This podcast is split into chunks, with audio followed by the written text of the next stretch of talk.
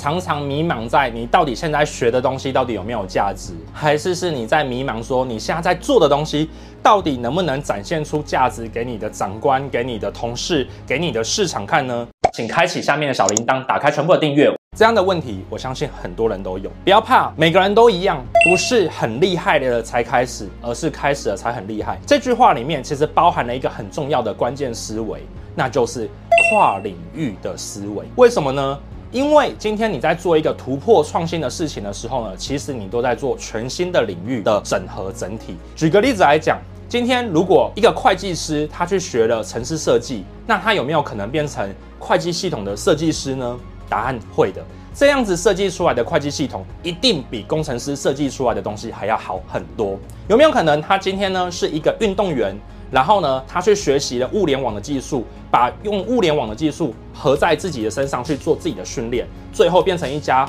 运动物联网的公司的老板呢？答案会的，这就是一种运动科技的发展。那他一定会只比一般的工程师或是一般的运动员去做这家公司效果还要好很多，这就叫做跨领域思维。在现代社会当中，领域实在太繁杂太多了，所以你唯一的竞争优势只剩下什么？就是跨领域思维所建立起来的专业壁垒。这是我想跟你分享的，这也是我过去创业十多年来当中最重要的一个核心秘密。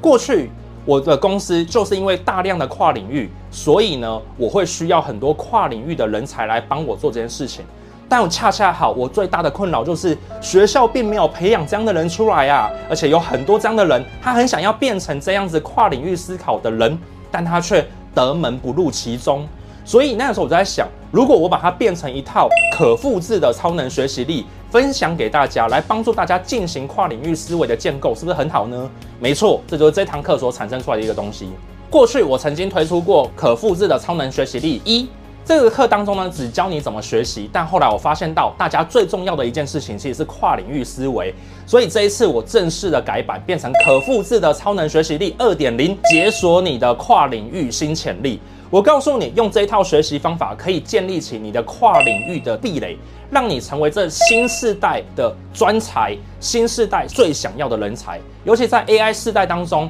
这样子跨领域的人才才是大家最需要的。课程当中，我会用够简单的例子来帮助大家建立起自己的自我定位，用一套学习模式帮助你建立起你自己跨领域的思考学习方法。而且呢，我会用够简单的例子以及够多人的例子来告诉你。不同工作、不同专业、跨领域之后，你会变成怎样，并且帮助你建立一套你属于你自己的跨领域的专业地图，来让自己知道以后如果我要在跨领域的话，应该往哪个方向去跨。这是想跟你分享的。而就在二零二三年的今天。我还会再加码再讲，就是如何使用 AI，还有一些网络工具来帮助你跨领域会变得更有价值、更轻松，来跟你去做这些分享。这些课程呢，我总共呢大约会用五十个小节的影片来跟你分享，其中每一支影片大概五到十五分钟，简单吸收，容易听懂，而且呢一个礼拜如果你认真去听的话呢，一个礼拜七十五个分钟内呢，你可以学习一个章节，